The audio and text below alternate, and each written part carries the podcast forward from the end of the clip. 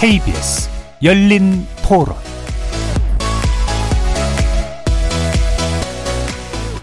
여러분 안녕하십니까? KBS 열린 토론 한상권입니다. 작년과 비교했을 때 공시지가를 올리는 건 아닌 것 같아요. 왜냐하면 시장이 지금 활성화되거나 변동이 있는 게 아니기 때문에. 과거에 좀 규제가 심했다고 생각이 들어요. 사유재산이잖아요. 물론 이제 의도적으로 부동산 투기 여러 채씩 갖고 있고 그런 거는 철저히 단속을 해야죠. 급작스럽게 완화를 하는 거 아니냐. 그러다가 금리가 완화되면 또다시 부동산 제한 조치가 이루어져 가지고 염려가 됩니다. 제가 보기엔 부자라고 해도 종부세액이 너무 좀 큰 것 같더라고요. 그렇게 돈을 낼 수 있는 사람은 사실 극소수일 것 같거든요. 그거에 비해서 너무 세율이 너무 과도한 것 같아서 재산세도 이미 다 납부를 하고 있는데 거기에 종부세까지 이중으로 납부하는데 그거에 대한 세율 자체도 너무 높게 하는 거는 그 사람들의 재산을 방치한다는 느낌을 그 사람들이 받을 수밖에 없는 것 같아요. 재건축이나 재개발을 좀 완화해서 주택 공급을 좀 늘려주고 주택의 공급이 늘어야 그에 따라서 이제 집값도 좀 하락을 할 것 같고 월급만 받아 실생을 하는 사람들이 언제쯤 내 집을 대출 없이 살 수 있는 날이 오지 않을 것 같다는 그런 생각을 항상 가지고 있기 때문에 내가 예상했던 것보다 뭐 다섯 배, 여섯 배, 열 배 넘게 지금 부동산이 너무 가격이 뛰었기 때문에 포기하는 것 같아요. 지금 한국 현실은 답이 없는 것 같아요.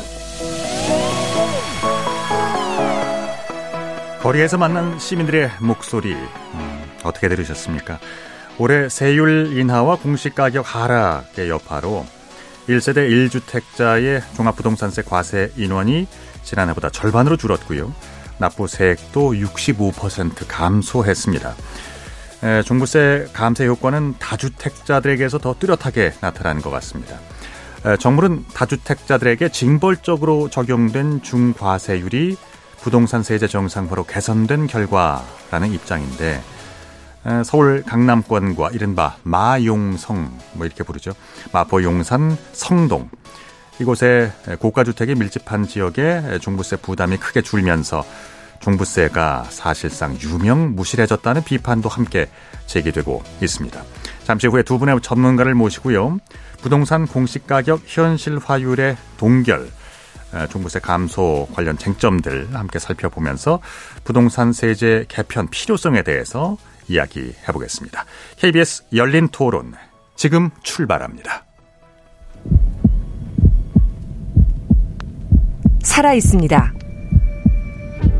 토론이 살아 있습니다. 살아있는 토론, KBS 열린 토론. 토론은 라디오가 진짜입니다. 진짜 토론, KBS 열린 토론. 오늘 토론 함께 하실 두 분 소개해 드리겠습니다. 이은형 대한건설정책연구원 연구위원 나오셨고요. 안녕하세요. 안녕하십니까. 최은영 한국도시연구소 소장 함께 하셨습니다. 네, 안녕하세요. 반갑습니다. 자, 문자로 참여하실 분은 샵 9730으로 의견 주시기 바랍니다. 어, 정보 이용료가 붙습니다. 단문은 50원, 장문은 100원의 이용료가 있습니다. KBS 모바일 콩과 유튜브를 통해서도 무료로 참여하실 수가 있습니다. KBS 일라디오의 모든 프로그램 유튜브에서도 함께 하실 수 있습니다. 여러분의 많은 관심과 참여 기다리고 있겠습니다. 어, 세계 자산 불평등 보고서라는 자료를 보면은요, 우리나라는 상위 10%가 전체 자산의 58.5%, 그리고 상위 1%가 전체 자산의 25.4%를 소유한 어, 이른바 자산 불평등 심화 국가라고 기술을 하고 있더군요. 그러니까 지난 문재인 정부에서 공시 가격의 현실화를 추진했던 이유는 고가 부동산의 실제 시세 반영률이 저가 부동산에 비해서 턱없이 낮은 것으로 나타나면서 어, 이른바 그러니까 자산 불평등, 자산 불평등이 심각하다는 문제 의식에서 출발을 한 것이었습니다.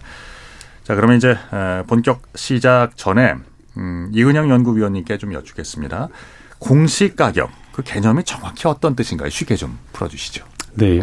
음, 일반인들 입장에서 공시 가격이라고 하면은 이제 네. 세무서에서 그 사람이 가진 재산에 대해서 세금을 매길 때 그 기준으로 삼는 금액이라고 생각하시면 맞습니다. 그래서 어떤 부동산이나 집을 가지신 분들한테는 국가에서 그 집은 지금 얼마 정도 한다 라고 공시 가격을 정해주게 되면 이 금액을 가지고 뭐 세금이라든가 이제 지역가입자 같은 경우에는 건강보험료도 연동이 돼서 부과가 되고요. 네. 그리고 대학생들 같은 경우에는 국가장학금 이런 것도 그 집안이 소득분이 몇 분이 있느냐 이런 걸 따지기 때문에 뭐 단순하게 부동산에 대한 재산세 말고도 공시가격을 기초로 해서 부과되는 여러 가지 세금들이 많은 것으로 지금 알려져 있습니다. 정확히 몇 개나 있느냐고 하면 사실 저도 거기까지 파악하지 못했고요. 한때 이게 논란이 됐을 때 뭐 일각에서는 수십 가지에 달한다 이렇게 알려진 것들이 가장 많이 알려진 내용입니다. 네. 뭐 자료마다 조금 다를 수가 있겠습니다만 개- 대체로 67개 정도의 행정제도 지표로 사용한다. 뭐 이렇게 되어 있네요. 그 최 소장님께 좀 여쭐까요? 어, 이 어, 시세와 시세와 어, 어떤 공시가와의 차이가 어느 정도나 심하길래 이렇게 현실화라는 표현이 나왔다고 생각하세요? 네, 뭐 잘 알려져 있는 숫자인데요. 5, 6, 7이거든요. 5, 6, 50%, 60%, 70%인데요. 단독주택이 50%, 토지가 60%, 공동주택이 70%. 대략 그렇게 보시면 맞습니다. 네. 그러니까 100% 대비 상당히 낮은 것으로 공시가격이 형성되어 있습니다. 조금 아까 말씀하신 공시가격을 쉽게 얘기하면 적정 가격이어야 되는데 이제 적정 가격이 뭐냐 하는 것에 관한 이제 논란이 있는 것입니다. 그렇군요. 그 그런데 이런 공시 가격의 산출 과정이 어떻습니까? 좀 어, 기준이 좀 오락가락하는 것 같기도 하고 저희들이 볼 적엔 그런데요. 예, 어떻게 생각하세요, 최 소장님? 간단하게 좀. 매우 불투명하다고 생각하죠. 네, 네. 네. 지금 공시 가격이라는 게 현실화율을 곱하기 시세 곱하기 현실화율이거든요. 그래서 현실화율이 69% 현실화율은 아는데 시세를 몰라요. 그러니까 이 시세가 다 집마다 각각이기 때문에 굉장히 좀 이 형평성 문제가 심각한데 이 문제가 몇 년이 지나도 여전히 해소가 안 되고 있는 것 같습니다. 시세가 그러니까 기초가 되는군요. 그러니까 네. 그 어떻게 생각하십니까? 저 이 위원님은 이런 그 공시가를 도출해내는데 기초가 되는 시세 뭐 이런 그 전반의 가격을 매기는 것이 합리적이라고 생각하세요? 네, 어떻게 그 되어 있다고 생각하세요? 아, 그 부분은 지금 의견이 갈리는 내용들입니다. 아, 그래요? 그러니까 지금 현재 국가에서 발표하고 있는 공시 가격이 정확하게 뭘 근거로 해서, 그러니까 예를 들어 시세인지 뭐 어떤 다른 가격인지 뭘 해서 만들어내는지는 지금 비공개로 돼 있습니다. 그래서 저희가 사전에 이게 얼마쯤 나올 것이라는 것을 대략 추정은 할 수가 있지만 정확하게 계산을 할 수가 없습니다. 그래서 이 공시 가격에 대해서 이제 어떤 분들은 부동산은 시세가 중요한 거니까 시세를 기준으로 해서 음. 얼마를 해야 된다 라는 의견이 있는 거고요. 예. 다른 한쪽에서는 시세라고 하는 것은 급격하게 변하거나 이제 어떠한 이렇게 안정적인 흐름이 있을 수 없, 아, 있지 않을 수도 있기 때문에 예. 국가에서 어떠한 정책 목표를 가지고서 그 정도 수준으로 설정해서 발표하는 것이 더 타당하다라는 의견들이 지금 나눠져 있습니다. 그 근원적인 논쟁거리를 이제 제공하는 아주 주요 요인 중에 하나가 그런 그 도출 과정의 불투명성이라고 얘기할 수도 있겠군요. 네, 맞습니다. 그런 것도 분명히 한 요인이 될 수 있습니다. 그래요. 그러니까 정부는 일단 내년도 부동산 공시가 현실화율을 올해와 같은 수준으로, 그러니까 2020년 수준으로 동결하기로 했습니다. 이런 정부의 결정에 대해서 두 분 논평해 주시죠. 어느 분 먼저 해 주시겠습니까? 이 의원님. 예. 네. 아, 저는 좀 필요한 내용이라고 생각을 합니다. 그러니까 이게 쉽게 숫자로 보면 이렇습니다. 제가 평소에는 이런 자료를 갖고 오진 않는데 여기 숫자가 들어가서 한번 가져왔습니다. 네. 이제 2017년부터 2021년까지 그리고 2022년까지를 보게 되면 이제 이제 어, 주택에 대해서 부과되는 종부세 과세 인원과 그리고 종부세로 거친 총 세금의 금액이 크게 증가했습니다. 2017년에서 2022년을 비교하게 되면 2017년에는 대상자는 33만 2천 명 그리고 금액은 4천억 정도 나왔습니다. 그런데 이것이 8, 9, 10, 1, 2 5년 정도 지나고 난, 난 2022년에는 대상자가 119만 5천 명 그러니까 처음 33만 2천 명에 비교하면 약 4배 정도 많아졌고요. 네. 금액 같은 경우에는 3조 3천억이 나왔습니다. 그러니까 2017년에 4천억이 나왔기 때문에 이걸 대략적으로 해보면은 뭐 8배가 좀 넘는 금액이 5년 사이에 증가한 겁니다. 음. 자, 이렇게 되면 이렇게 아, 죄송합니다. 아, 죄송 제가 이거 조금 잘못 봤습니다. 예, 예. 2022년이 아니고 1년 전인 2021년도에 작년이면 20, 22년도인 거고요. 네, 네 맞습니다. 그러니까 네. 2022년도 세금보다 2021년도 세금이 더 많아졌습니다. 그러니까 이제 종부세를 납부하는 대상자는 2022년도에 가장 많아졌는데 네. 거치 세금 자체는 그보다 1년 전이 2021년도에 많아졌습니다. 음. 그러니까 제가 방금 2022년도를 기준으로 세액을 말씀드리면 3조 3천억 원이었는데 예. 이것이 1년 전인 2021년으로 보게 되면 4조 4천억 원이 됩니다. 그러니까 8배 정도가 아니라 2017년에 4천억에 비교하면 11배가 된 겁니다. 네. 그러니까 네. 단지 4년 5년 사이에 세금이 그러니까 종전에 없던 세금이 이만큼 증가했다는 것은 이게 자연스러운 세금이라고 보기에는 좀 어렵습니다. 그리고 설령 이것이 자연스러운 것이라고 하더라도 이러한 세금을 부담하는 분들의 입장에서는 단기에 너무 세금이 과하게 발생을 하게 된 겁니다. 네. 이런 부분 때문에 현 시점에서 이 부분을 좀 더 완화하겠다라고 하는 것은 어, 제 생각에는 필요한 판단이라고 보, 아, 보고 있습니다. 알겠습니다. 저는 법률 네. 위반이라고 생각합니다. 예. 지금 이게 법률에 의해서 적정 가격을 정하게 되어 있거든요. 네. 부동산 가격 공시에 관한 법률에 의해서 적정 가격을 정하게 되어 있고 적정 가격은 시세입니다. 시장에서 정상적으로 거래가 됐을 때 어, 팔릴 확률이 가장 높은 것이거든요.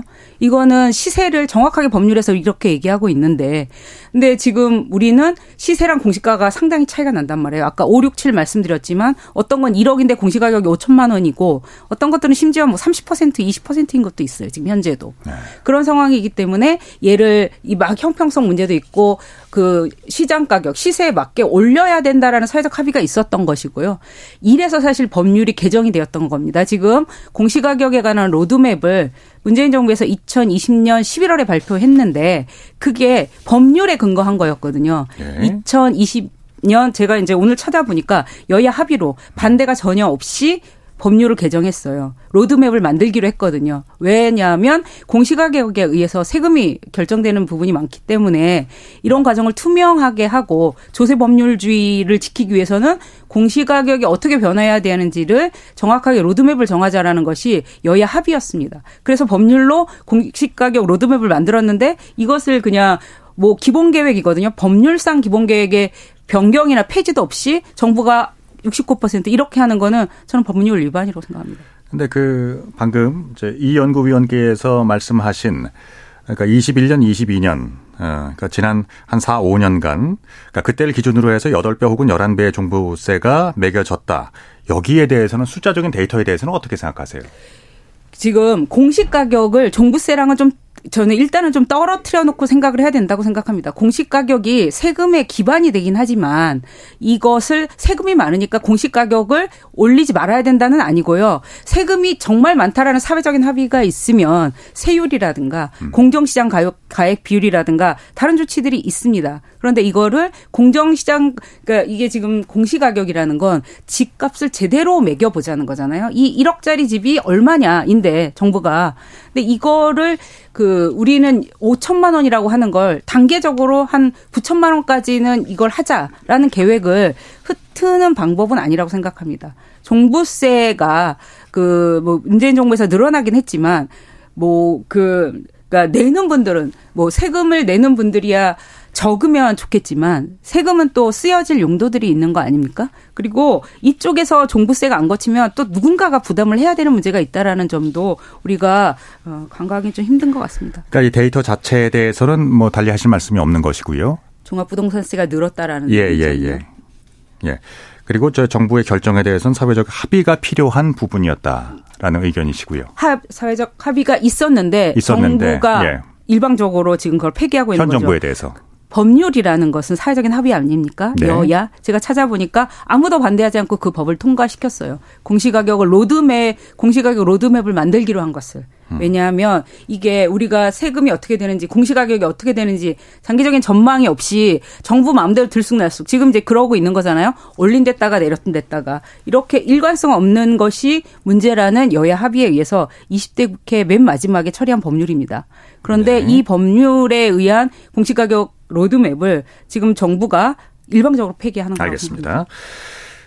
어, 자료마다 조금 차이가 있는데 서울의 그 아파트 중위가가 한 9억 후반이라는 자료도 있고요. 8억대인 어, 보도도 있습니다. 뭐 하여튼 이 근방이 될 것 같은데요. 어, 그러니까 이번 어, 조치로 인해서 상대적으로 현실화율이 높았던 어, 이를테면 이제 9억 이상의 아파트겠죠.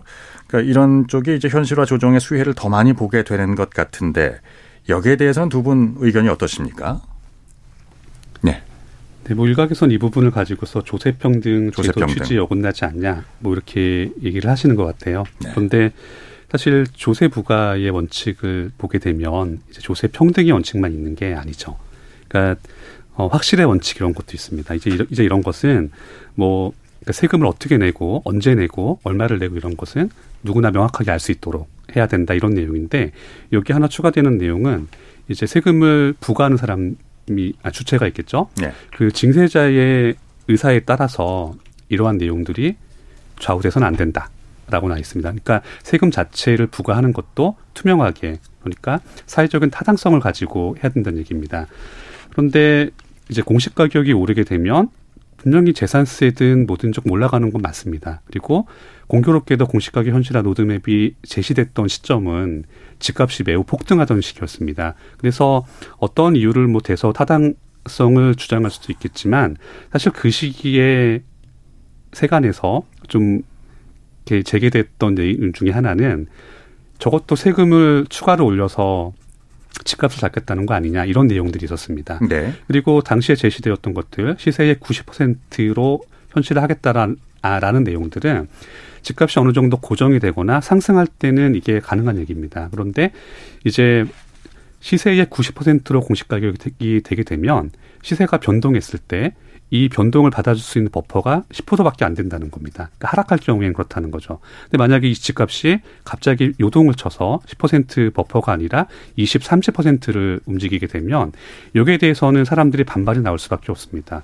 집값이 이렇게 많이 떨어졌는데 왜 공시 가격은 이걸 따라서 반영하지 못하는가? 네. 공시 가격이 그것을 잠깐만요. 따라서 좀 반영을 했잖아요. 끝까지 좀 지금. 말씀을 네, 들어보도록 네, 네, 하겠습니다. 예. 그냥 그런 부분 때문에 지금 그러니까 그렇게 90%까지 하겠다는 것 자체가 사실 단기에 너무 무리하게 잡은 계획이었어요. 그런 것 때문에 지금 여기저기 얘기가 나오고 있다가 이제 마침 이제 미국 기준금리 변동으로 집값이 변동되는 지역이 나오게 되니까 같이 이것이 다시 끄집어져서 공시 가격을 정부에서 어떻게 조정하는 게 맞지 않느냐라는 내용까지 진행이 되는 겁니다. 그러니까 부동산 상승기에 이제 도입된 제도이기 때문에 그러니까 현재의 부동산 정체 내지는 뭐 하락의 시기에는 좀 변화될 필요가 있다 이런 이제 주장이신가요? 어, 지금 90% 설정한 게좀 예. 너무 과하게 설정했다는 과하다. 뜻입니다. 네. 알겠습니다. 최 소장님 예, 의견 주시죠. 네, 일단 단기라고 하셨는데요. 90%가 언제까지 설정되는 거냐면 35년이었거든요. 2035년. 35년. 그리고 주택 유형에 따라 어떤 것들은 2030년 고가 주택은 그렇긴 했지만요. 상당히 긴 기간을 두고 가는 것이었는데 90% 그러니까 1억짜리 집을 9천만 원으로 하겠다라는 게 이전 정부의 계획이었죠. 예. 네, 지금 이제 아까 이제 종부세에 관련해서 저한테 할 말이 없냐고 물어보셨었는데 지금 우리나라 3억 원 정도 되는 주택의 보유세, 즉 재산세와 종합부동산세를 다 했을 때 이게 약 얼마로 나오냐면요. 평균 24만 원 정도로 나와요. 네. 그러니까 이게 2020년이었고요. 지금은 이게 14.3만 원으로 떨어졌습니다. 그러면 공시가격 3억 원이면 그 실거래가로는 5억 6억이 넘는 집이거든요. 아. 이런 집에 관한 보유세가 지금 이런 정도로 산출이 되는 이게 우리의 조세 정리에 맞냐 라는 부분을 아까 이제 종합부동산 그 가지고 말씀하셨잖아요. 그것에 그 수치에 대해서 이견이 없냐와 관련해서 우리 사회가 꼭 논의해야 될 부분이라고 생각을 하는데요. 3억 원 미만의 주택에 평균적으로 보유세를 냈을 때 이게 지금 14.3만 원입니다. 공동주택의 경우에. 그래서 그 3억 원 미만인 경우에는 2020년과 2023년에 10만 원이 감소했어요. 지금 네. 이렇게 감세로 인해서. 예, 예. 그리고 15억 15억 이상의 경우에는 574만 원이 감소했습니다. 세금이. 그러니까 결국에는 이러한 공시가격 조정, 세율 조정, 공정시장 가액 비율, 공정시장 가액 비율이라는 건 이거 할인율이거든요. 이것들을 다 하면서 이 혜택이 굉장히 고가 주택을 가진 분들한테 집중되었다라는 거를 보여주고 있는데요. 혜택이 고가 주택에게 네, 네. 예, 더 갔다. 574만 원이 감소했고 예. 그 3억 원 미만에서는 10만 원 감소했거든요. 음. 그리고 이것들을 아까 하락기에 문제가 된다라고 하셨는데 지금 세종시의 공시가격은 31 30%도 넘게 하락했거든요. 네. 2022년과 2023년 사이에. 예. 그러니까 주택 가격이 20% 하락하면 공시가격을 20% 하락하면 되는 거죠.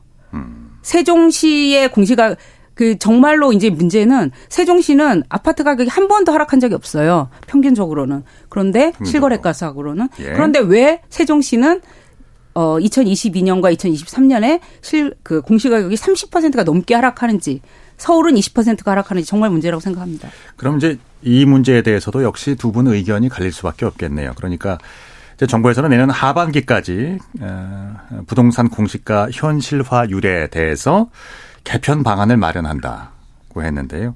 이런 그 현실화 재검토 부분 어, 두 분의 의견 주시겠습니까, 이 의원님?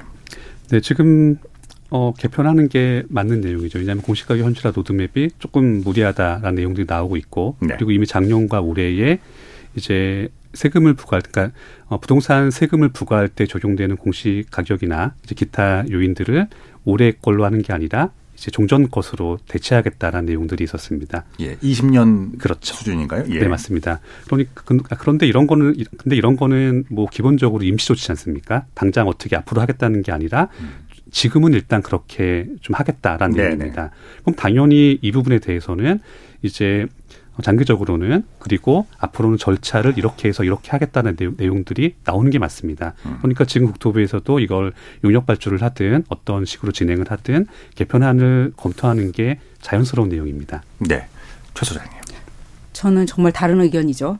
2022년 6월에 정부가 용역을 했습니다. 조세재정연구원에 1억 5천만 원 용역비로 했고요. 예. 그다음에 2022년 2023년 8월에 9천만 원으로 또 용역을 했습니다. 근데 결과가 같아요. 음. 그냥 아무것도 하지 말자거든요. 결국 로드맵을 그냥 69%로 이전으로 돌리고 아무것도 하지 말고 그냥 기초에서 검토하겠다는데 저는 정말 연구하는 사람으로서 좀 납득이 안 됩니다. 어떻게 용역을 똑같은 걸 두 번 하고 예. 그냥 아무것도 하지 말자가 결론인지 정말 너무 무책임하고 복지부동의 끝판왕이다 국토부가 이 공시가격과 관련해서 답을 내놔야 될 거 아니에요 용역까지 했으면 두 번이나 근데 어떻게 제가 작년에는 갔고 올해 그 이런 이제 공청회 과정이에요 작년 결과랑 올해 결과랑 똑같아요. 이러면 왜 용역을 하고 정부는 그럼 이렇게 미루면 언제 공시가격에 관한 그 로드맵을 세우는 겁니까? 네. 이게 정말 무책임하다고 생각합니다. 이 위원님 뭐 반론 하시겠습니까? 어, 사람들 의견 다 다릅니다. 그리고 저는 네네. 아까 제 의견은 이미 앞에 말씀드렸기 때문에 여기서 뭐 그게 뭐, 뭐 어떻다라는 것에 대해서는 제가 따로 말씀 못 드리겠습니다. 그리고 용역을 수행하신 분들도 이제 그분대로의 입장이 있으셨겠죠. 그러니까 기존에 문재인 정부에서는 2030년까지 공동주택의 공시가를 이제 90% 현실화율을 90%까지 높이겠다는 계획이었는데 이런 현실화 계획의 재수립을 얘기하고 있습니다. 지금 정부에서는 그러니까 사실상 뭐 폐기 수순이라고 봐야 되는 건가요? 뭐 지금은 폐기 수순으로 보는 게 맞을 것 같습니다. 왜냐하면 단순하게 로드맵 자체를 유지하고서 뭐 반영률을 얼마까지 하겠다라고 하게 되면 또 그건 또 그거대로 얘기가 나오게 됩니다. 네. 이제 그러려면 뭐하러 이거 만들었냐 이런 게 가장 일반적인 얘기가 될 겁니다. 이런 그 의견들에 대해서는 어떻게 생각하십니까? 일각에서는 어, 현실화율을 결정하지 말고 시세 흐름에 따라서 결정해야 부작용이 적다. 자, 이런 주장들도 나오는데요. 여기에 대해서는 어떤 의견들이신가요? 아까 말씀드렸던 것처럼 이런 것들 아까 이 의원님도 말씀하셨지만 조세라는 것은 그 어떻게 될지 미래에 관해서 좀 단계를 알아야 되잖아요. 공시가격이 어떻게 돼야 되는 어떻게 되는지 국민들이 알아야죠. 이게 지금 정부에서 임의대로 정부 그러니까 정권에 따라서 이랬다 저랬다 이랬다 저랬다 하지 말도록 아, 어떤 계획이 있어야 되는 장기 계획이 있어야 되는 것이지. 예. 지금처럼 이렇게 임의대로 해야 하는 게 아니라는 게 법의 내용이라는 걸 저는 꼭 당, 그 다시 한번 얘기하고 싶습니다. 그러니까 제도의 예측 가능성이 떨어지는 것이다. 그러면 정책 신뢰도 떨어지고요. 예. 어, 공시 가격 현실화에 있어서 속도가 그러니까 속도 조절이 필요하다는 주장에 대해서는 어떻게 생각하세요, 이 의원님은요? 사실 현실화 속도 조절이라고 하면 이제 이제 현실화 목표는 그대로 두고 좀 천천히 가자는 내용이지 않습니까? 네. 근데 사실 공시 가격을 현실화한다는 내용에 대해서 아 그가 그간에 이제 이제 지자체로 들어오는 민원 사례들이 좀 많았습니다. 그러니까 이제 예를 들면 이런 겁니다. 이제 서울 근처에서 과천 같은 경우를 보게 되면 도시 자체가 계획 도시입니다. 거기는 그래서 그 동네에 있는 집들은 뭐 크게 두 가지로 나누면 됩니다. 하나 그냥 우리가 하는 아파트고요. 또 하나는 이제 단 이제 단독 주택들인데 이제 일반적인 시각으로 볼 때는 좀 크고 좋은 집들 이렇게 생각을 하시면 거의 비슷합니다. 그런데 이제 최근 몇 년 동안 과천시에서 개별 주택이나 이런 공시 가격이 나올 때마다 이제 계속 민원 사례들이 들어왔는데 이제 이분들의 민원 사례는 내용이 동일합니다. 자기는 여기서 이 집 생길 때부터 지어서 지금까지 살아오고 있는데 왜 아무 문제 없이 잘 살고 있다가 아 죄송합니다. 이게 또, 고, 이게 또 종부세 얘기가 또 나오게 됩니다. 아, 네, 네. 그러니까 자기는 살고 있었는데 예. 왜 갑자기 올해부터 너무 많이 올라서 종부세 대상자가 됐다. 이거 불합리하니까 음. 공시 가격을 낮춰달라. 이런 것들이 많이 들어왔습니다. 네, 네, 네. 그러니까 이제 처음부터 그런 세금들을 책정을 할 때 이제 처음에 아마 그런 세금을 정 아, 세금 정책을 만들 새로 만들 때는 당연히 목표가 명확했을 겁니다. 이제, 네네. 타, 이제 타겟층이 명확히 있었을 거고 요층에 대해서 이걸 적용할 때는 별 문제가 없을 것이다라고 했을 텐데 이게 시간이 지나면서 집값이 오르고 하다 보니 이 타겟 범위가 넓어진 겁니다. 이러니까 이제 그런 이제 일반 개별 주택에 사시는 분들도 지금 지난 뭐 10년, 20년 동안 종부세 같은 걸 안 내는 가격이었는데 너무 내게 됐다. 근데 자기는 이제 퇴직을 하고 이제 직장 생활을 안 하기 때문에 그러니까 경제 소득이 많이 줄었기 때문에 네. 이게 이렇게 오르게 되면은 다른 기타 연동된 것들이 다 따라오른다. 이제 이제 보험료 같은 것들이죠. 그렇겠네요. 너무 생활이 힘들기 때문에 이걸 다시 낮춰달라는 민원이 많이 들어오는데 이게 대부분 받아들여지지 않습니다. 그래서 이런 부분들을 감안을 하면 음. 공시 가격을 현실화하는데 속도를 조절한다기보다는 이게 좀 어느 정도 선을 좀 낮춰야 되지 않을까 이런 생각을 먼저 하게 됩니다. 그 은퇴자 같이 현금 유동성이 좀 떨어지시는 분들에게는 그 어, 상당히 그 고려 사항이 되겠네요. 네. 세금 부담은 세율이나 네. 공정시작 가액 비율이나 그다음에 기본 공제나 이런 걸로 조정을 하면 됩니다. 부동산 가격 공시에 관한 법률에서 네. 그 법률의 인, 사실은 로드맵 자체가 법률 위반이라고 생각해요. 음. 왜냐하면 법률은 명확하게 시세로 해라라고 하고 있거든요. 적정 가격이라는 건 네. 시세다. 시세는 100%를 얘기하는 거잖아요. 1억짜리 집에 1억을 얘기하는 거거든요. 법률에. 예. 그런데 지금 로드맵이라는 것 자체가 우리는 1억까지는 못 가겠고 한 10몇 년 있다가 9천만 원까지 가겠다라는 게 로드맵이었거든요. 네. 그런 점에서 이것의 속도 조절, 속도라는 것들은 만약에 정말 세금 부담이 우리가 이 얼마나 10억짜리 집에 관해서 얼마나 세금 부담하는 게 적정한가 이런 건 사회적인 논의가 필요하다고 생각해요. 이게 천만 원인지 백만 원인지 이런 것들을 논의를 해서 그렇다면 공시가격은 그대로 현실화율로 가되 세율을 바꾸거나 기본공제를 바꾸거나 공정시장 가격 비율 다른 많은 수단들이 있습니다. 세금이라면 이 공시가격은 그대로 두고 공시가격은 집값을 제대로 매- 매기자는 거니까요. 네. 네. 그거 이 부분은 정부가 건드리지 말았어야 되는 부분이라고 생각합니다. 그것이 사회적인 합의였다. 그렇다면 그러니까 지금 어, 그 국토부가 공시지가의 평가 주체가 되고 음. 있는 것들 그러니까 여기에 대해서 뭐 과도한 시장 개입이다 뭐 이렇게 생각하실 수도 있겠네요. 아니 그렇게 생각하지 않죠. 국토부가 해야 되는 게 조금 아까 말씀하신 것처럼 이게 지자체로 내려가면 상당히 민원 문제가 발생하고 그것에 휘둘릴 가능성이 커요. 그 얘기를 그러면 한꺼번에 네네. 해보죠. 네네. 그러니까 그 이런 이제 문제에 대해서 지자체가 이걸 책임을 져야 한다. 그러니까 지금 책임과 권한을 그쪽으로 이제 옮겨줘야 된다는 그, 그 부분에 대해서는 어떻게 생각하십니까? 원희룡 장관께서 원래 제주도시 지사 일 때는 그렇게 말씀하셨죠. 근데 네. 실제로 본인이 뭐 장관이 됐을 때는 그렇게 못 하시잖아요. 네네. 그렇게 중앙정부에서 해야 되는 이유가 사실 이- 있는 겁니다. 지금 어. 한국 부동산원에서 공동주택을 하는데요. 그러니까 일관된 기준으로 전국을 하는 그런 형평성 문제도 있고 이게 지역에 맡겨놓으면 저희는 사실 어떤 그러니까 우리 서울의 주택 가격이 높은 구에서는 너무 공시 가격 대비가 낮아요 비율이. 지금 상황에서도 정부가. 예. 정부가 개입을 하고 있는 상황에서도 강남구요? 뭐 쉽게 말해서 강남구는 왜 이렇게 낮나라는 그런 생각이 들고 공시 가격이 너무 낮아지고 있거든요. 강남구의 경우에는 그래서 지자체로 이걸 이관하는 건 저는 반대입니다. 강남구가 특별히 낮은 겁니까 지금? 어, 뭐 그냥 보시기에 따라서는 아니 보시는 뭐, 네. 게 아니라 이거는 숫자인데요. 아, 예를 들면 따라서는. 뭐 어떤 특정 아파트를 얘기해서 좀 그렇지만 타워 팰리스 아파트가 301제곱미터짜리가 있어요. 네. 이게 실거래가가 한 번도 변동이 없었는데 공시가격은 2022년과 2023년에 5억이 떨어집니다. 60억에서 55억이 되거든요. 네. 근데 실거래가는 87억이 찍혀요. 음. 그러니까 이게 무슨 말을 하고 싶냐면 실거래가 한 건도 없었는데 공시가격이 막 춤을 추는 거예요. 5억이나. 강남구. 근데 강남구에서 이런 현상들이 많더라고요. 찾아보니까. 그 궁금한 점이 좀 있네요. 그 그러니까 공시 가격의 도출 과정, 기준, 지표 뭐 이런 얘기들. 어, 지방자치단체에게 이런 그 조사 결정 권한을 넘겨야 한다. 왜냐? 지자체가 지역의 특성을 잘 알고 있으니까. 뭐 이런 논리에 대해서는 어떻게 생각하세요, 위원님? 애초에 그런 얘기가 왜 나왔나를 생각해 봐야 됩니다. 예. 그러니까 이제 그 여러 해 전에 음. 공시가격을 이렇게 크게 올리겠다라는 것이 시도되기 전에는 그런 얘기가 안 나왔습니다. 네. 정부에서 발표하면은 그냥 그렇게 맞춰 살았습니다. 예. 일반인들이 뭐 우리 집 왜 이러냐라는 게 없었죠. 근데 공시 가격을 올리기 시작했을 때 초반에 좀 많이 올랐습니다. 많이 오르니까 이제 사람들이 공시 가격을 하나씩 들여다보기 시작하는 겁니다. 근데 공시 가격 측정하는 방법은 이제 음, 표준지를 중심으로 해서 그러니까 어떤 지역에 전체 다 그러니까 전체 집을 다 하나씩 하나씩 보는 것이 아니라 네. 이제 샘플링을 해서 그 표준 집을 그러니까 표준지라고 하는 이제, 이제 표준이 되는 주택이나 집이든 잡은 다음에 이제 이걸 중점으로 해서 이제 이제 프로그램을 돌립니다. 근처 집들 쭉 해가지고 네. 네. 이렇게 하다 보면은 개별 주택에 따라서는 아니 왜 우리 집이 저 표준지보다 예를 들어 지하철에 더 가까운데 그럼 우리 집이 원래는 시세가 높은데 왜 낮게 나타나느냐? 예, 예. 아니면 우리 집이 우리 집은 표준지에서 멀어지긴 하지만은 딱 그 위치에 시 경계선이 있고 시 경계선 넘어시는 부촌이다.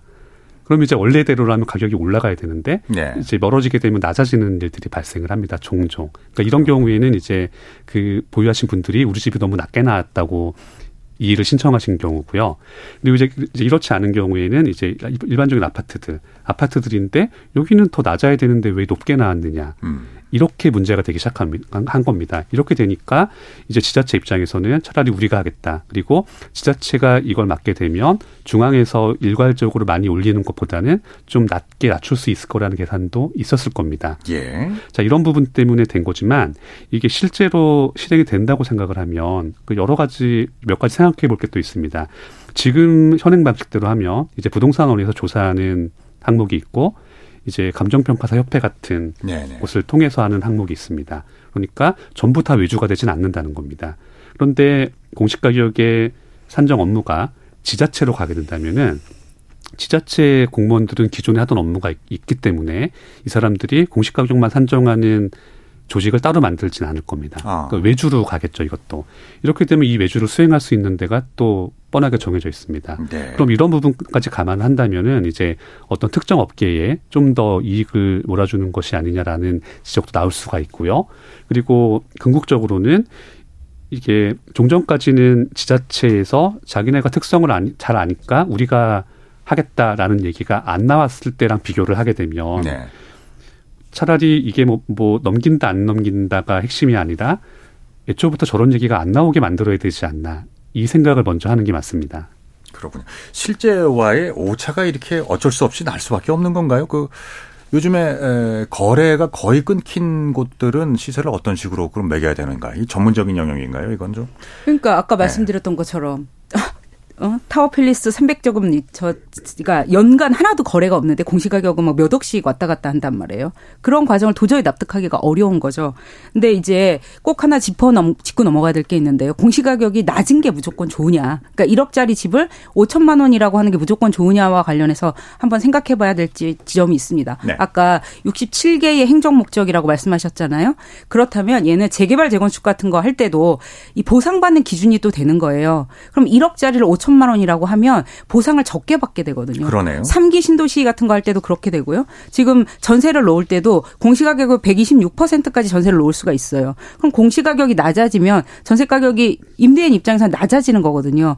그런 점에서 공시가격이라는 건 정확하고 시세에 가까운 게 더 좋은 것이지 무조건 낮은 게 좋은 것은 아닙니다. 이게 지금 세금 입장에서 지금 자고 저희가 얘기하고 있으니까 이런데 다양한 목적으로 사용하기 때문에 그렇게만 얘기할 수 없는 부분이 있고 정확하게 해야 하는 것이 제일 중요하다 이렇게 얘기 드리겠습니다. 그 세금 얘기 아까 나왔으니까 보유세 수준은 우리나라가 어느 정도라고 생각하세요?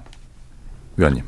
네, 사실 그 해외 사례 비교한 것들에 대해서는 다른 전문적인 분들이 많이 분석을 하셨습니다. 그래서 그런 내용들을 갖고 얘기를 하다 보면은 이제 단순하게 해외 선진국들 같은 경우를 얘기를 하다면은 이제 한국은 그냥 세금 얼마니까 내 그리고 작년에 얼마였는데 올해 얼마로 바뀌었으니까 공시가격이 바뀌었다는 얘기죠.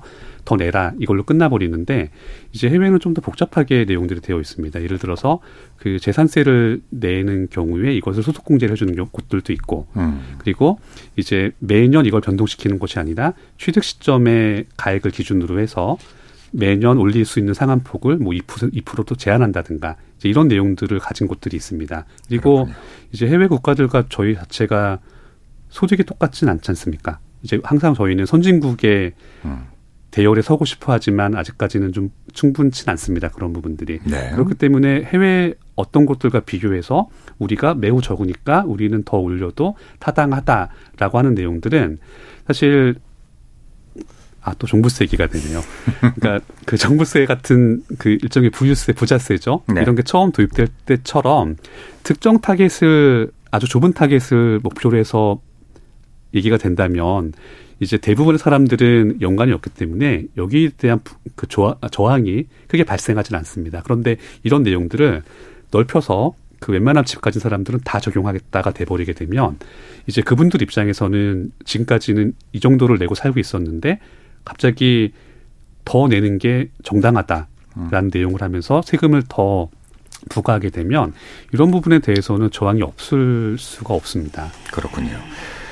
그 어떻게들 생각하십니까? 두 분의 음, 처방, 처방의 그러니까 재현, 예, 재현의 말씀 한번 들어봤으면 좋겠습니다. 그러니까 종합해 봤을 때 공시가 산정의 투명성 확보를 위해서 필요한 가장 필요한 대책은 뭐라고들 생각하십니까, 최 소장님부터.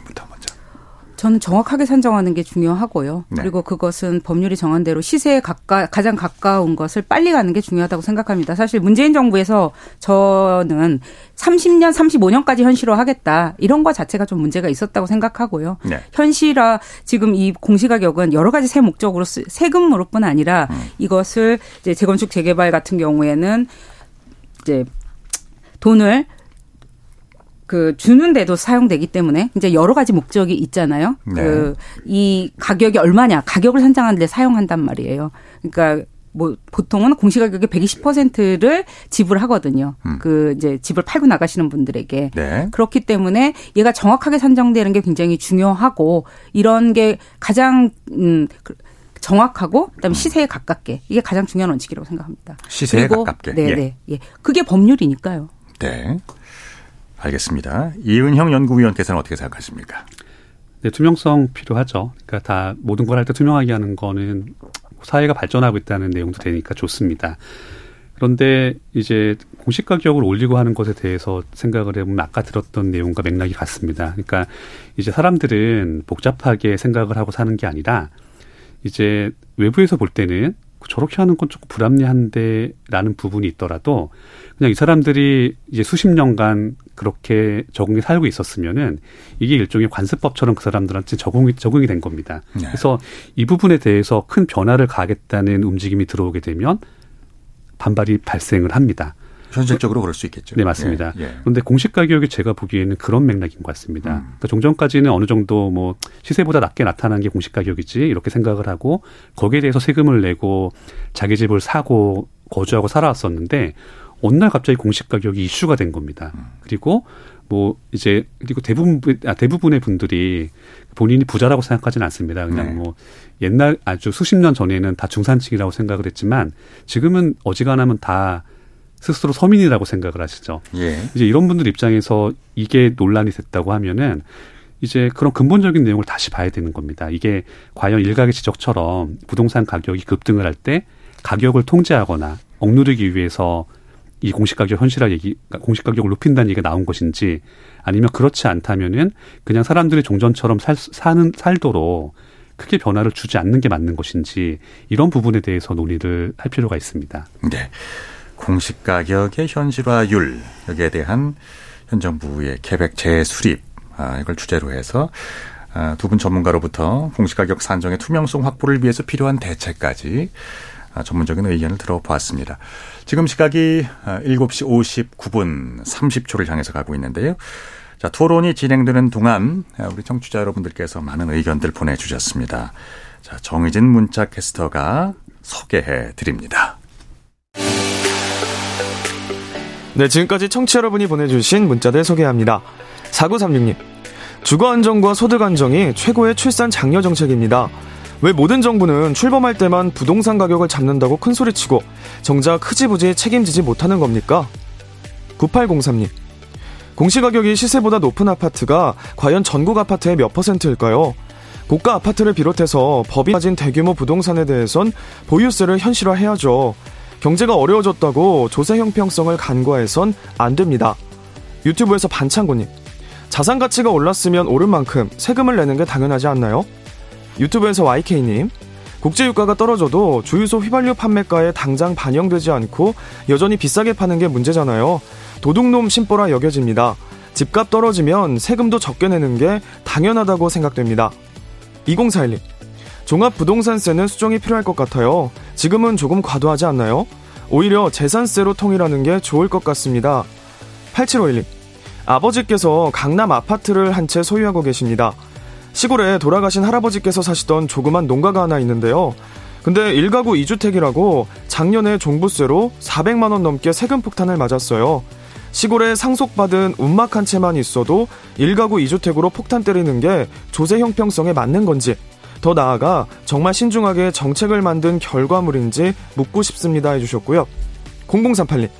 공시가격 현실화율을 다시 수정하는 것은 자산의 불평등을 키울 것 같아요. 가진 사람들에게 혜택을 더 주자고 하는 것과 같습니다. 네, KBS 열린 토론. 이 시간은 영상으로도 생중계하고 있습니다. 유튜브에 들어가셔서 KBS 일라디오 또는 KBS 열린 토론을 검색하시면 지금 바로 토론하는 모습 보실 수 있습니다. 방송을 듣고 계신 여러분이 시민 농객입니다. 계속해서 청취자 여러분들의 날카로운 시선과 의견 보내주세요. 지금까지 문자캐스터 정의진이었습니다.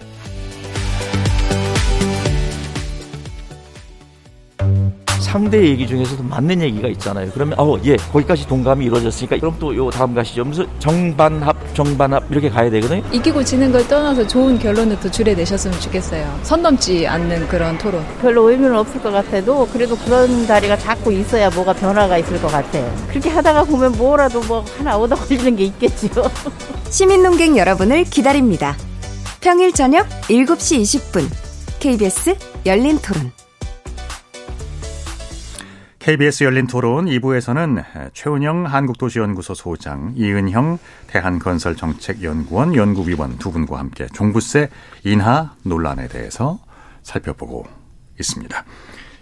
자, 올해의 개인주택분 어, 어, 종합부동산세, 종부세 납입 대상자가 지난해의 3분의 1 수준으로 어, 확정이 됐습니다.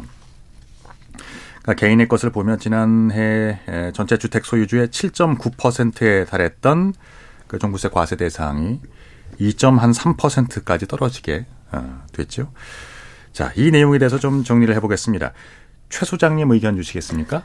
네, 뭐 저와 그 말씀드린 내용을 간단히 정리하면 작년에 한 120만 명이던 대상자가 지금 40만 명으로 한 3분의 1로 줄어든 것이고 예. 그다음에 종합 부동산세는 한 그 1조 8천억 원이 감소를 했는데 이게 다주택자에서는 1조 9천억 원이 감소 감소해요. 네, 다시 한번 다주택자가 1조 9천억 원. 예. 다주택자 감소분이 전체 감소분보다도 많은 거죠. 음. 전체 주택분 종합부동산세액이 1조 8천억 원 감소했는데 다주택자가 1조 9천억 원 감소했어요. 네네. 네. 그리고 1주택자도 그 1천억 원 조금 넘게 감소했고요. 천억 원 정도 감소했고 그럼 그 법인이 부담하는 종합부동산세만 좀 늘어가지고 전체적으로 1조 8천억 원이 됐는데 이렇게 혜택이 굉장히 다주택자에게 집중되었다 이렇게 볼 수 있겠습니다.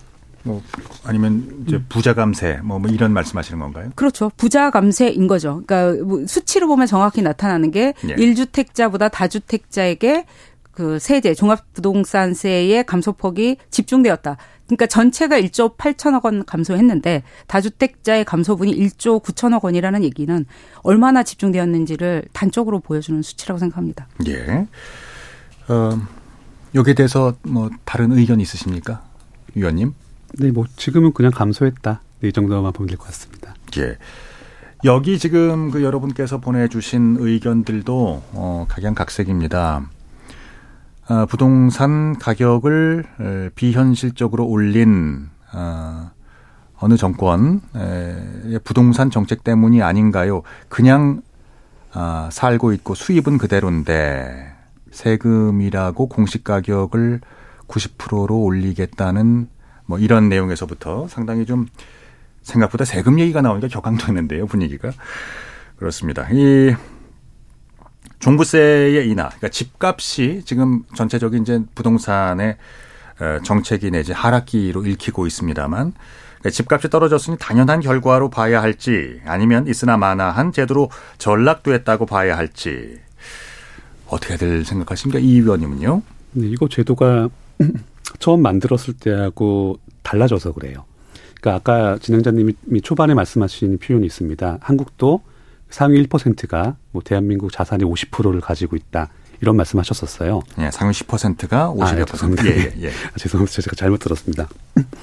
네, 그럼 이제 처음부터 종부세라는 것을 도입을 할 때는 이제 집값이 오르던 시기에 도입을 했던 겁니다. 좀더 억제하려고. 예. 그런데 지방세 같은 경우에는 각 지자체가 감면할 수 있는 재량이 있기 때문에 이제 이 부분을 못 하 이제 못 하도록 하기 위해서 이제 이제 어, 중앙정부에서 걷는 세금을 만들어 버린 게 종부세입니다. 네.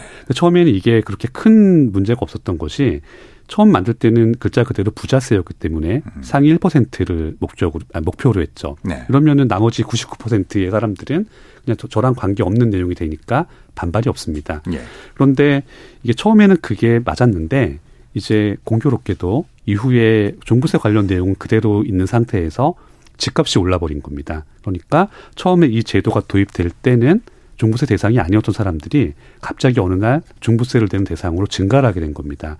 그러니까 이, 이 내용들은 이분들이 뭐, 뭐 부촌에 사시든 부촌이 아닌 곳에 사시든 이게 좀 애매하게 변한 겁니다. 자, 이렇게 되면 갑자기 짧은 기간 안에 이 세금을 적용한 사람들이 많아지게 되면 저항이 안 나온다고 생각하는 게 오히려 저는 더 이상한 내용 같습니다. 네네. 그래서 이제 일각에서는 이 제도를 얘기하면서 이거 뭐 금액을 일부러 낮춰서 얘기하세요. 뭐 1년에 뭐 몇십만 원 더 내는 건데 뭐 왜 문제가 되냐 이러고 어떤 아. 분들은 이제 자동차 세금하고 또 비교를 하셔가지고 아. 뭐 이렇게 하시기도 하는데 사실 이게 좀 저는 그런 얘기가 좀 왜 나오는지 잘 모르겠습니다. 왜냐하면 이게 제도라고 하는 게 만들어질 때는 어떤 목적을 가지고 만들 목표가 있는 겁니다. 네. 근데 만약에 종부세라고 하는 것이 정말 고가 자산을 가진 사람들에 대해서 뭐 조세 평등을 이유로 들든 뭘로 들든 세금을 더 정당하게 부과하는 것이다라고 한다면은 좀 더 세금이 좀 더 많이 부과되는 내용을 갖고 와야 되지 않을까 싶습니다. 그러니까 단순하게 뭐 1년에 50만 원 더 낸다. 이게 뭐가 문제냐라는 내용 것을 사례로 들고 오게 되면 그럼 1년에 50만 원 더 받아서 어떤 정책 효과가 나타납니까를 저는 되묻고 싶을 때가 가끔 있었습니다. 아. 그러니까 50만 원을 받는다고 해서 집값이 상승하는 것을 억제하기는 좀 적고 그렇다고 다른 걸 가져오기는 좀 애매하고 그렇다면 단순하게 그 조금 더 비싼 집 살고 있는 사람들이니까 세금을 50만 원 더 내는 게 정당하다라는 내용밖에 안 되지 않습니까? 근데 막상 종부세가 이슈가 되는 사람들은 50만 원 더 내는 게 문제가 아니라 좀 더 높은 금액대를 내시는 분들 그리고 그분들 중에서도 1주택이신 분들이 문제가 많이 나왔던 것들입니다. 예, 예. 그래서 이런 부분들을 보게 되면 종부세란 제도가 처음 설정했던 목표와는 좀 환경이 달라졌기 때문에 거기 맞춰서 조정을 하면은 좀 더 쓸 수 있는 제도가 되겠지만 지금처럼 돼서는 그냥 재산세에 통합하는 게 오히려 더 낫지 않나 이런 생각도 할 때가 있습니다. 예. 최 소장님 의견. 종합세, 종합부동산세는 이제 국세거든요. 네. 재산세는 지자체에서 걷죠. 근데 이 종합부동산세는 국세이기 때문에 국가에서 거서, 거서, 걷어서 지방으로 나눠주는 음. 지방 교부대는 굉장히 지방의 중요한 세금입니다. 예. 그래서 여전히 굉장히 중요한 세금이라고 생각하고요. 그 마포 레미안 프루지오라고 있습니다. 강북의 대장주라고 하는 아파트. 마레포. 그 예, 예, 마레포라고 하는 그 아파트의 종부세가 올해 영원이지 않습니까? 음마 아파트 같은 경우에도 지금 그 13억 원이에요. 공시 가격이. 그 정도 되는데 이러면 음마 아파트라는 게 20억이 실거래가가 넘어가는 아파트에 부부가 공동 명의로 해 놓으면 이거 역시 지금 그 종합부동산세가 영원입니다. 이렇게 세금을 만들어 놓는 것이 저는 적 맞지 않다고 생각하고요. 아까 우리 지금 부동산 종합부동산세의 연간 감세액이 1조 8천억 원이라고 말씀드렸습니다. 있 는데요. 네. 저희 지금 전세 사기 깡통 전세로 고통받고 계시는 분들이 전국적으로 너무너무 많으시잖아요. 그 지금 일단 정부에 신고된 분이 한 만가 만 명 정도 되는 것 같아요. 근데 그분들의 평균 그 전세 가격이 1억 2,700만 원이기 때문에 이걸 계산하면 1조 2,7 1, 조 2천억 정도 나오거든요. 그러면 지금 종합부동산세 1조 8천억 원 감세는 이 모든 문제를 해결하고도 남는 돈이라는 거예요. 제가 이 8, 1조 8천억으로 그것을 다 전세 사기 당하시는 문제를 해결하자라고 얘기하는 게 아니라 그렇게 귀하게 쓰일 수 있는 돈을 이렇게 부자 감세로 하는 것이 음마 아파트조차도 영원으로 만들고 마레프 영원으로 종합부동산세를 만들고 이렇게 하는 것이 우리의 사회 합의인지에 대해서 정부는 다시 한번 생각해 볼 필요가 있다고 생각합니다. 네.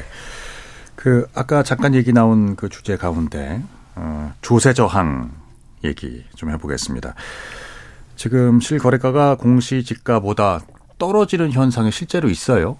어, 그리고 어 이제 종부세 고지 인원이 122만 명, 그리고 역대 최대치였는데 여기에 더해서 불복, 심판 청구 이게 어, 과거에 비해서 13.5배가 증가했다. 뭐 이렇게 나옵니다.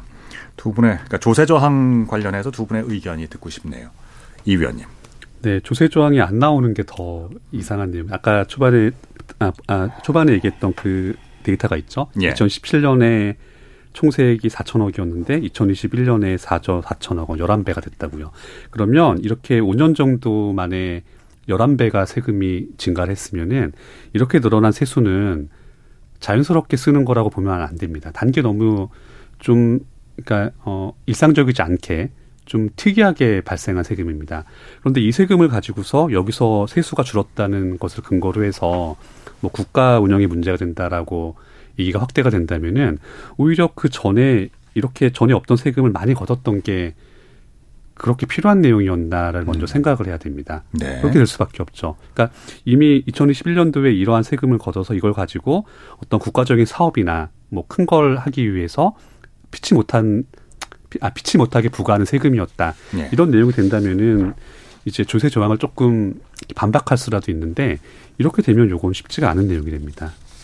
그렇군요. 최 소장님. 아까 해외 사례랑 비교를 하셨는데 미국은 1% 정도 됩니다. 그러니까 네. 10억 정도의 주택이면 천만 원 정도로 세금으로 낸다는 거거든요. 그럼 우리나라는 얼마를 낼 것이냐? 이건 사회적 논의가 좀 필요하다고 생각합니다. 그런데 지금 아까 그뭐 은마 아파트 얘기했지만 천만 원은 고사하고 지금 우리나라에서 제일 비싸다고 하는 아크로 아, 아리파라고 하는 아파트 있죠. 아크로 그 리버 앞, 파크. 네. 아크로 리버 파크의 부담 그 우리나라에서 가장 높은 가격을 보이는 그 아파트에 일 그러니까 84제곱미터짜리의 세금이 700만 원 정도입니다. 네. 그런데 이게 많다면 많은 거일 수 있는데 우리 5천만 원 정도 소득을 가지신 분들의 세금이 624만 원입니다.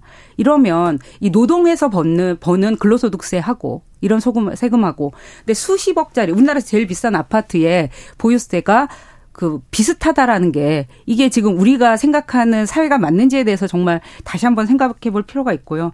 그리고 아까 실거래가보다 공시가가 떨어지는 현상이 지금 사실 공시가격의 현실화를 막는 논거로 사용이 되고 있는데 저희가 그래서 분석을 해봤습니다. 그런 사례가 있는지 거의 없고요. 진짜 가뭄에 콩나듯이 있는 사례고 저희가 그 개별 사례를 들여다봤을 때 어떤 경우냐면 실거래가를 이상하게 신고를 한 거예요. 실거래가가 4억이고 공시가격이 어뭐 7억인 강남 아파트가 있었거든요. 보니까 그 다음에 실거래가는 13억이더라고요. 그러니까 9억을 잘못 신고한 것인데 이런 아주 극소수의 예를 빼- 빼면 잘못 실거래- 신고한 거라고요? 잘못 신고한 거죠. 일부러 세금을 아. 적게 하기 위해서 이런 사례 아니면 저희가 다 해봤거든요. 실거래가랑 공시가격을 다 연계를 해봤을 때 연계되는 것에 정말 3개년이 700건이 안 됐어요. 그리고 그 건수 중에서도 너무 이상한 거죠. 이거는 실거래가 신고가 거짓으로 된 게 거의 확실한. 그러니까 실거래가 신고를 4억으로 했는데 그 다음에는 13억으로 실거래가가 신고되는 강, 이- 뭐 이런 상황이거든요. 그래서 이거는 지금 용역에서 이런 얘기를 했어, 사- 했어요. 아까 조세재정연구원에서 네. 한 103만 가구가 이렇게 역전할 거다. 근데 실제로 해보니까 몇백 건에 불과했다라는 점을 꼭 한번 짚고 싶습니다. 알려진 것과는 조금 다르다. 말씀이시군요. 아까 그 얘기하신 신반포의 그 일정 이제 특정 아파트 같은 경우는 그러니까 보유세가 어, 그 실정에 에, 맞다고 지금 동의하시는 건가요? 아니면 재산세하고 그 이거는 지금 다 더한 거죠. 음. 재산세랑 종합부동산세를 더했을 때 700만 원인데 이 아파트는 지금 실거래가가 40억 정도 되는 아파트입니다. 더. 그럼 이것에 우리나라에서 제일 비싼 아파트 중에 하나가 네. 700만 원인 게 이제 사람에 따라 다 다를 텐데요.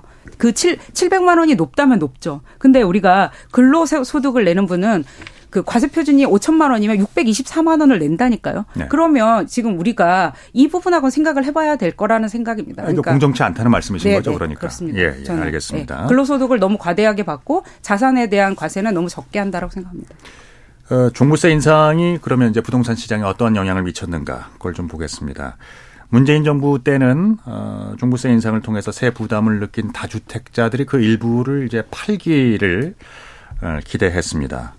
어, 근데 그 정책이 이제 어, 실질적으로 어, 시행이 되고 나서는 조금 다른 양상으로 나타났습니다. 오히려 어, 다주택 소유자들이 어, 일정 정도 이걸 팔기보다는 증여한다거나 상속한다거나 이 버티는 쪽으로 이제 갔거든요. 왜 이런 현상이 나타났다고 보세요? 이 위원님. 네.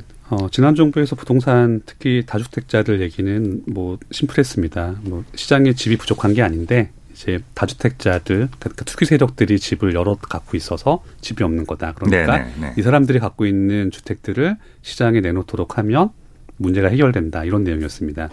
그래서 그 당시에는 그 부동산의 취득과 보유와 매도 이 전 단계에 걸쳐서 규제가 점점 강화됐습니다. 예. 그러니까 이제 집을 추가로 구입하는 경우에는 취득세를 더 강하게 중과하는 겁니다. 그러니까 집을 사기 어렵게 만드는 거죠. 그리고 이미 집을 여러 가지 여러 가지신 분들에게는 부유세를 세게 매깁니다. 그래서 더 이상 보유하기가 어려워서 팔 수밖에 없을 때에는 다시 양도세를 적지 않게 부과를 시켜서 부동산 가격의 시세 차익에 따른 나쁜 수익을 공공이 환수하겠다. 뭐 대략 이런 컨셉이었습니다. 예. 자 이렇게 됐는데 자 이렇게 되면 이제 사실 실제 세상은 이론하고 똑같이 굴러가지 않습니다. 그러니까 이제 집을 가지신 분들이 집에 대해서 그러니까 집의 미래 가치에 대해서 어떻게 생각하느냐가 관건입니다. 예. 이런 거 얘기할 땐 주로 서울 얘기를 다 하게 됩니다. 그러니까 집을 가지신 분들이 뭐 둘, 셋, 넷 가지신 분들이 본인 자녀들도 뭐 몇이 있는 겁니다. 음. 그런데 서울 집값이 앞으로 폭락하거나 뭐, 뭐 해외 뭐 갖고 나오는 것처럼 장기 추세 하락을 한다거나 이런 생각을 하지 않고 서울 집은 좀 그렇게 되진 않을 것 같다라고 생각을 하고 동시에 우리 아이들도 성장을 했을 때 집은 있어야 된다라고 네. 생각을 하게 되면 이렇게 세금을 과하게 매겨서 이제 팔지 팔도록 만들어서 공공이 환수하겠다는 상황이 돼버리면 한국의 증여세가 적지 않은데 증여세랑 비교를 하는 겁니다. 비교를 해서 차라리 알지도 못하는 남한테 이런 집을 헐값에 주거나 공공에서 모두 세금으로 가져가게 하느니 우리 자녀를 주겠다. 음. 이렇게 판단을 하게 되면 증여로 가게 되는 겁니다. 그런데 애초부터 다주택자들이 집을 많이 가지고 있어서 시장이 왜곡된다라고 하는 거는 뭐 일부는 그럴 수도 있겠지만 이게 전부 그렇게 되지는 않습니다. 왜냐하면 이제 모든 사람들이 자가주택에 살 수는 없습니다. 누군가 임대를 살아야 됩니다. 그러니까 뭐 지방에서 올라온 청년들이 서울에서 취업을 하고 그럼 임대를 살 가능성이 높죠. 부모님이 사주지 않는다고 하면. 그리고 결혼을 하더라도 뭐 비슷할 겁니다. 이렇게 되면 누군가는 시장에 임대주택을 공급을 해줘야 되는데 대한민국의 모든 임대주택을 공공주택으로 바꿀 수는 없습니다. 어, 어딘가에서는 민간이 공급하는 주택이 있어야 되는데 이런 민간이 공급하는 주택들이 바로 실거주하지 않는 주택을 누군가 가지고 있다가 세를 주는 겁니다. 그러니까 순기능이 있다 다주택자들도. 그렇죠. 예. 그런데 통상적으로 주택 정책을 얘기할 때 이제 아무래도 이제 관할 부처에서는 담당 업무가 분리되어 있기 때문에 이제 주택 뭐 공급 정책, 뭐 매매시장, 매매 시장 관련된 것들 그리고 임대 시장을 따로 떼어서 얘기하는 경우가 적지 않은데 예. 사실 연결돼 있습니다. 그러니까 집이 추가로 생기지 않는다고 하면 만약에 A라는 사람이 집을 두 채를 가지고 있다가 팔아서 어, 집이 없는 B라는 사람이 매입을 한다고 하더라도 시장의 집은 똑같이 두 채인 거고요. 그리고 이렇게 되는 순간 임대 시장의 집 하나가 사라지게 되는 겁니다. 그래서 이런 부분들을 감안하게 되면 뭐 기존에 아까 말씀드린 것들 이제 주택의 뭐 취득, 보유, 매도에 걸쳐서 규제를 강화, 강화하겠다는 내용들이 실제 시장 안정에는 좀 다른 결과로도 연결됐다는 게 저희는 이해할 수가 있습니다. 네. 그 많은 부분 양도소득세, 그 징벌적인 소득세를 내느니 차라리 그냥 증여세 내고 어, 증여하겠다. 뭐 이런 입장들이 있었다는 것이고 투기 목적의 투자자들, 다주택자들이 부동산 폭등의 원인이다라는 전제에 동의하지 않으신다는 말씀이신가요? 뭐 지역적으로는 가능할 수 있습니다. 투기가 네. 세상에 존재하지 않는 것은 아닙니다. 네, 네. 알겠습니다. 자, 최 소장님. 네. 그 주택 가격 상승이 가장 큰 영향을 미쳤다고 하는 건 동의합니다. 그러니까 왜 정부의 의도한 효과가 안 나타났을까 관련해서는 미래에 계속 주택 가격이 상승했고요. 미래에도 주택 가격이 상승할 거라고 음. 판단했으니까 세금을 좀 내더라도 뭐 증여를 하더라도 그 보유하는 게 맞다고 판단을 했던 것 같고 네. 그다음에 주택 임대 사업자에 대한 혜택 지나친 혜택으로 인해서 피할 곳이 있었어요. 주택임대 사업자를 하면 종합부동산세를 안 내도 됐으니까 이런 것들도 정부가 의도한 효과를 못 낸 그러니까 정책이 다른 거죠. 그 다주택자에 대한 걸 압박하면서 주임사로 하면 괜찮아 이렇게 했기 때문에 의도한 효과를 못 낸 측면이 있다고 음. 생각합니다. 그래요. 그 올해 종부세가 어 이제 대상자도 줄어들고 100만 명 밑으로 내려가고 한 2조 원 정도 이제 덜 거친다고 하는데요. 뭐 세수 감소에 대해서는 정부에서도 물론 고민이 있겠죠.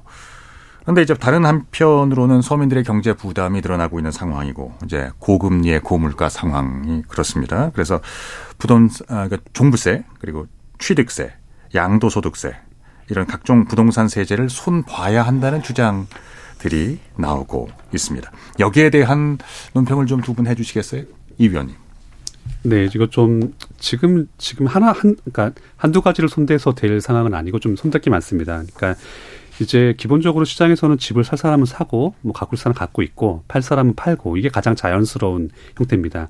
그런데 지금 이제 그러니까 서울 기준이죠. 다 이런 거 얘기할 때는 이제 문제는 집값이 올라서 다 문제가 틀어졌습니다. 그러니까 이제 집값이 폭등하기 이전에도 서울에 똑같이 존재하던 아파트들이 지금은 가격이 두 배 이상 오른 곳들이 적지 않습니다. 예. 그럼 어떤 문제가 발생을 하게 되면 누군가 집을 살려고 할 때 취득세부터 문제가 발생을 하게 됩니다. 이게 기본적으로 한국은 과거에 만든 세율이나 이런 것들을 설정을 할 때 서민들이 살 아, 서민들이 사고 팔 만하고 거주할 만한 가격대의 주택에 대해서는 세율을 낮게 책정을 하고 예. 고가 주택에 대해서는 높게 책정을 했습니다. 이게 세율만 이런 게 아니라 어, 공인중개사분들의 중개 수수료도 그렇게 되어 있습니다. 예. 그러니까 종전에는 저가 주택에 대해서는 저렴하게 책정을 하고 고가에 대해서는 수수료를 높여놨는데 문제는 집값이 전반적으로 올라버리게 되면 종전의 중저가 주택들이 고가 주택 구간에 들어가면서 문제가 발생을 하게 됩니다. 그렇죠. 하나 예를 들어 보면 이제 어 종전에 그 서울 집값이 폭등하기 이전에도 그 서울 서울에서 우리가 편하게 쉽게 5억 원이라고 얘기를 하면 아, 말하기 쉽게요. 이제 5억 원짜리 주택을 아니, 아파트에 산다고 하면 그 전에도 그렇게 부잣집은 아니었습니다. 이게 네. 서울 기준으로 하면은. 네. 근데 그 당시에 5억 원짜리 집을 산다고 하면 취득세 1%를 붙이고 지방교육세를 붙여서 이제 세금을 550만 원을 냅니다. 그런데 똑같은 주택이 가격이 두 배가 돼 버리게 되면 취득세율이 3%가 적용이 됩니다. 네. 그래서 이제 지방교육세를 합친 금액이 3,300만 원이 됩니다. 확 뛰는군요. 네. 네. 그리고 이게 뭐 이렇게까지는 잘 오르지 않았지만 만약에 이게 15억으로 올랐다고 가정을 하게 되면 똑같이 3%가 적용이 돼서 총 내야 되는 세금이 4,950만 원이 됩니다. 자, 이렇게 되면 이제 그 집에 사는 분들의 입장에서는 자기는 예전 그러니까 10년 전이나 지금이나 똑같은 집에 살고 있었는데 그리고 언젠가 자기도 좀 더 집을 키우든 해서 이사도 갈 그러니까 흔히 말하는 갈아타기 수요가 되어야 되는데 네. 이게 세금부터가 걸리기 시작하니까 집을 이사를 못 가겠다고 얘기를 하게 됩니다. 알겠습니다. 전반적인 이제 그 어, 세금 조정에 대해서 찬성하는 의견이시고요. 최 소장님. 근데 저는 예. 정말 아까 계속 서울 얘기를 하시는데요. 저희 저희 아까 그 이런 종합부동산세나 공시가격으로 인한 혜택도 고가 주택에 그 집중됐다. 네. 그 15억 이상에 이랬는데 혜택이. 그러면 네. 네. 15억 이상이 집, 집이 다, 다수냐 아니거든요. 3억 미만이 대다수고요. 그 이게 다수란 말이에요. 그러니까 그래서 지금 네네. 거예요? 그러니까 네. 너무 서울 중심적으로 사고하시는 게 이제 저런 결론을 좀 내리는 것 같은데요. 아. 이 지금 세금과 관련해서 이 종부세가 작년보다 덜 거치면서 2조 원 가까이 이 지방 재정에 굉장히 타격을 줄 것이라고 생각됩니다. 더더군다나 이 종합부동산세는 정부가 주거복지를 잘하는 공공임대주택이나 주거비 지원을 하거나 이런 서민들의 주거 안정을 위해서 지방 정부가 잘 하는 곳에 더 많이 교부하게 되어 있기로 되어 있었기 때문에 이 이 종부세의 그 타격이 결국 주거 복지의 타격으로 이어지거든요. 주거 안정, 서민 주거 안정으로 이어지기 때문에 매우 좀 우려가 큰 상황입니다. 그러니까 감세가 네. 그쪽으로 이어진다 이런 말씀이신 네. 거죠? 감세가 특히 서울보다 음, 서민들에게. 다른 지역에 집중된다라는 거죠. 결국에 음. 이렇게 감세 혜택은 서울에 집중되고요. 혜택이 아, 강남구, 서초구, 송파구, 용산구에 집중됩니다. 알겠습니다. 이 이런 지역 집중, 사람 집중 이렇게 되고 그런데 그것으로 인해 피해는 전국적으로 보는 거죠. 이 네. 문제를 우리가 반드시 생각해 봐야 된다고 생각합니다. 알겠습니다. 자, 그럼 이제 마무리 차원에서 두분 오늘 못다 하신 말씀이 있다거나 아니면은 이제 어, 이런 정책 담당자에게 정부에게 강조하고 싶으신 내용 있으면 말씀해 주시죠. 이 의원님부터 말씀. 네, 대한민국에서 좋은 직장 다 서울에 있고 좋은 학교 다 서울에 있습니다. 그런- 그런데 서울 산다고 해서 다 부자도 아니기 때문에 이제 막연하게 어떤 지역을 대상으로 해서 뭐 세금을 크게 부과해서 시장을 정상화시키겠다는 것보다는 이미 저희가 지난 수년 동안 사회적인 합의가 된 곳이 있습니다. 주택 공급을 많이 해서 이 문제를 해결하겠다라는 것이 하- 합의가 됐고 네. 지금 새 정, 새, 아니, 아니, 이제, 아, 현 정부죠. 지금은. 네. 예. 현 정부와 이제 국토부의 새로운 방향도 결국은 다 주택 공급 확대로 이어지고 있습니다. 그렇기 때문에 이런 부분들에 지금 집중을 해서 정부가 원하는 정책 방향을 진행했으면 좋겠습니다. 예, 예, 알겠습니다. 주택 공급을 확대하는 것이 앞으로 그 장기적으로 봤을 때 부동산 정책의 어떤 이제 에, 지향점으로 가야 된다. 그러니까 이런 것들이 상당히 많은 부분들을 해결할 수 있다고 전제를 하시는 거군요. 사실 당분간은 그렇습니다. 네, 이제 네. 뭐 네, 그러니까 앞으로 이제 수십 년 뒤를 보게 되면 얘기가 좀 달라지게 되는데 음. 적어도 지금은 그렇습니다. 알겠습니다. 자, 그러면 최 소장님은 어떤 의견이실까요? 뭐 주택 공급은 중요하다고 생각합니다. 특히 지금처럼 민간에서 공급하지 않을 때 공공 임대나 공공 분양 같은 것들을 공급하는 게 굉장히 중요한데 이게 말로 되는 게 아니거든요. 정부가 2020년 8월 4일 날그 발표한 공급 대책들도 지금 지켜지고 있지 않아요. 그 공급하겠다고 하는 것들이 뭐 태능 아마 기억하실 텐데 네네네. 거기에 공급한다고 했고 뭐 마포 쪽에 공급한다고 했고 과천에 공급한다고 이런 정부가 발표한 공급 계획을 전혀 지키고 있지 않다는 거죠. 그래서 사실 정부가 주택 공급 발표를 하면 좀 의아 이걸 지킬까라는 의문을 가질 수밖에 없거든요. 그런 면에서 주택 공급은 지금 뭐 말씀하신 것처럼 현 시점에서 정부의 개입이 필요하고 중요한 것인데 네. 그런데 지금 이제 저희가 이제 공시가격을 가지고 얘기를 했잖아요.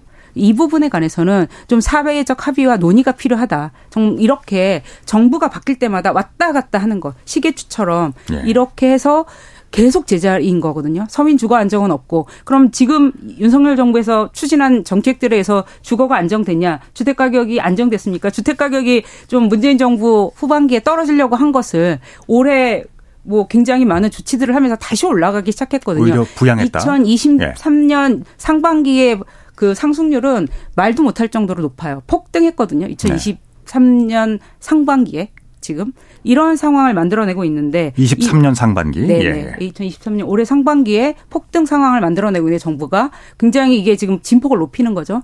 그런 점에서 주거 정책에 대해서 면밀한 검토가 필요하고 그리고 사회적 합의가 필요하다라는 점 꼭 염두였으면 좋겠습니다. 이제 큰 틀에서 보면 두 분의 음, 입장도 어느 정도 교집합이 이루어지는 부분이 있네요. 예, 공시가를 제외하고는 뭐 그렇다고 얘기 동의하지 않으십니까? 오늘 상당히 에, 대단히 전문적이지만 어, 그 내용들을 쉽게 이해할 수 있어서 참 좋았습니다. 공시가격의 현실화율 그리고 부동산 세제 개편 필요성들에 대해서 이야기를 오늘 나누어 봤습니다. 오늘 KBS 열린 토론 이것으로 오늘 마무리를 해야 되겠습니다. 오늘 함께 해 주신 이은형 대한건설정책연구원 연구위원, 최은영 한국도시연구소 소장 아, 두 분께 감사드립니다. 고맙습니다. 아울러서 함께 해주신 시민 논객 여러분께 감사드리고요. 지금까지 KBS 열린 토론 한상권이었습니다.